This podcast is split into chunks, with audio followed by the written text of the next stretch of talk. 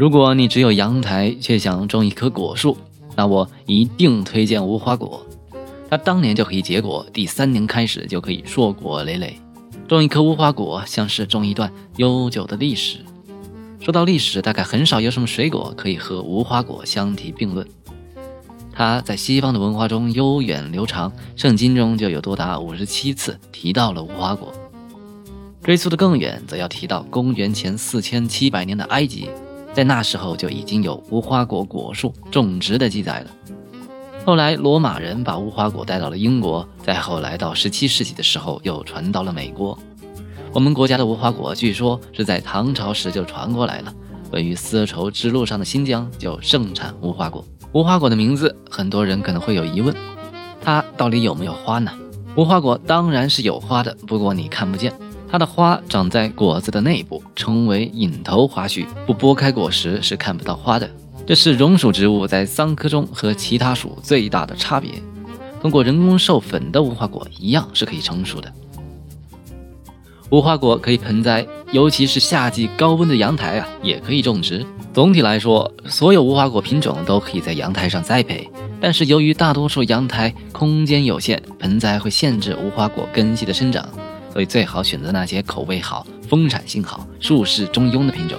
推荐以下几种性状优良的无花果品种。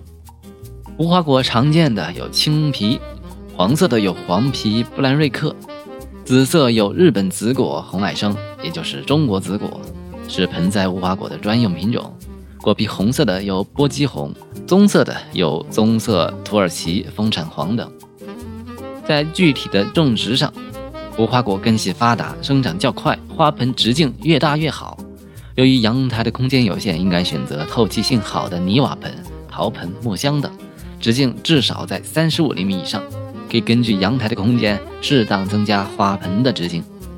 至于栽培机制，无花果的机制要求疏松、富含有机质、保肥、保水和透气性好的土壤，有利于无花果生长发育。可以用腐叶土、泥炭土和珍珠岩混合配置。也可以用草炭、珍珠岩和腐熟的粪便混合配置。有研究表明，按照草炭、腐熟牛粪、制石骨粉，按照六比四比二比一配置无花果栽培机制，更有利于无花果的生长结果。无花果喜欢光照充足、温暖湿润的环境，盆栽无花果应该摆放在花园光线较好、通风透光处。在夏天的高温期，中午阳光强烈时，可以适当的遮阴或者移到阴凉处，避免叶片灼伤或者因为缺水导致落果。到了冬季，室外温度降到零下十二度以上时，则需要采取保温的措施。无花果不耐涝，较耐旱，日常浇水掌握见干见湿的原则，在春秋季可以多浇水，保持土壤的湿润。无花果喜肥。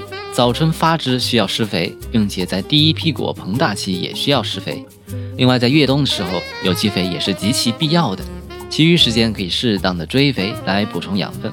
无花果是新枝结果，新枝条在第一年出来就可以结果了，所以当年新枝一般都应该保留。可以通过修剪顶部来保持植株的高度，冬季可以重剪来矮化植株。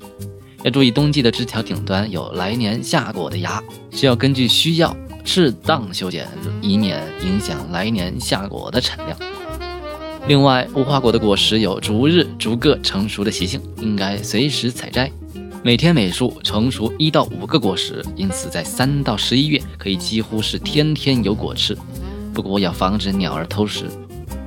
吃不完的无花果，可以把它们切成厚片蒸熟，或者晒成干果。因为蒸熟时鲜果中的糖分易流失，所以稍微加点糖，味道会更加不错。无花果生吃能够治疗便秘，熟吃可以治疗腹泻。肠胃没有毛病的生熟的无花果都可以吃，可以起到非常好的助消化的作用。大家不妨买一颗无花果来盆栽，不管是庭院中还是阳台，终于有果树了。那么这就是菜如有奇第一百三十三期的一个分享，我们下期再见，拜拜。